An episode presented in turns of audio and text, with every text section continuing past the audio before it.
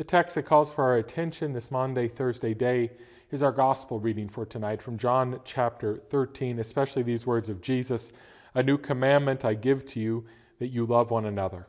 Just as I have loved you, you also are to love one another. By this all people will know that you are my disciples, if you have love for one another. Grace, mercy, and peace to you from God our Father and from our Lord and Savior, Jesus Christ. Amen. All of us right now are learning new standards of personal hygiene. We're singing happy birthday to absolutely no one as we wash our hands in our bathrooms. The only publicly traded stocks that one might unquestionably invest in right now are companies like Purell that make hand sanitizer.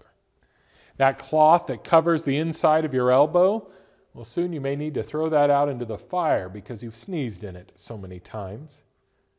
But you know, there were things we already knew about personal hygiene before all this stuff hit, like this simple rule don't touch people's feet, especially if they're dirty or sweaty. Stay away from those mucky metatarsals, those funky phalanges, those terrible toes. Do that, of course, unless you love the person to whom those toes belong and are willing to humble yourself to show it. You see, it seems in Jesus' day also, no one liked touching toes. And that is why they had servants do this kind of work. Those of a higher estate would not even consider doing such a thing. There were things important people did, and there were things servants did, and washing feet was one of those things servants did. Important people believed that they were there to be served, and that unpleasant things should be done for them rather than being done by them. Jesus, of course, knew this was how people thought about things naturally, that they would try to get power and then use that power to make others serve them. But Jesus said that this would not be the way in his kingdom. It would not be the way among his followers. He told his apostles that they could not and should not think this way. He told them that the one who would be greatest in his kingdom was the one who would become the lowest or the least. And he not only said it, but he showed it. He took off his outer garments and he wrapped a towel around his waist and he washed his disciples' presumably dirty feet. The master became the servant because he loved his disciples.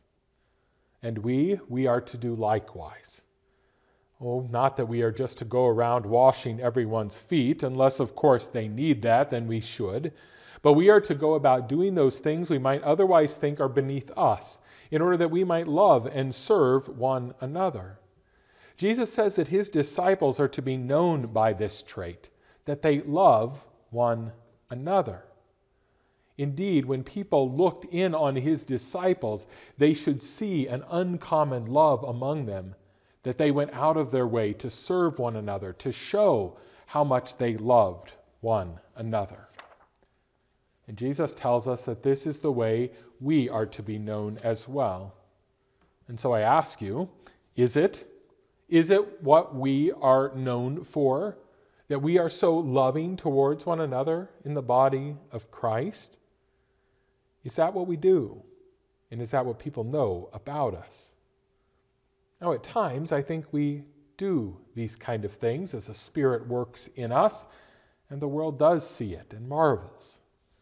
But we must admit that this is not something we do always. Sometimes, instead of being known for loving one another, we are known instead as people who try to exert our power and influence to get what we want in our local congregations, to make sure that everyone else serves our desires. We're willing to push and shove a little to get our way. Other times we're known for holding what is ours pretty tightly and only exercising charity when all the other avenues for the needy have already been used up. We sometimes love in words, but not in deed or in truth. And sometimes we hold grudges against one another over things that we hardly even remember. We refuse to be reconciled. But when we do these things, we ought to know we are not Jesus' disciples when we do them. That is to say, we are not following his example. We're not following that example he set Maundy, Thursday, when he washed his disciples' feet. We're not following his example that he set on Good Friday when he laid down his life for those very disciples and for the whole world. We're not loving one another to the end like Jesus did. And if we are doing this, well, then, to use the language of our text, we have very dirty feet, feet dirtied with sin. But thankfully, Jesus is here to wash them. Oh, you have already been made clean in baptism, but your feet, yes, you have soiled them up something fierce. But know this Jesus will wash you. If you refuse his washing, you have no part with Jesus. So don't refuse.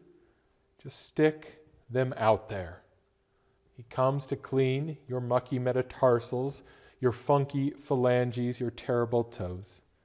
He becomes the least in order that he might love and save you.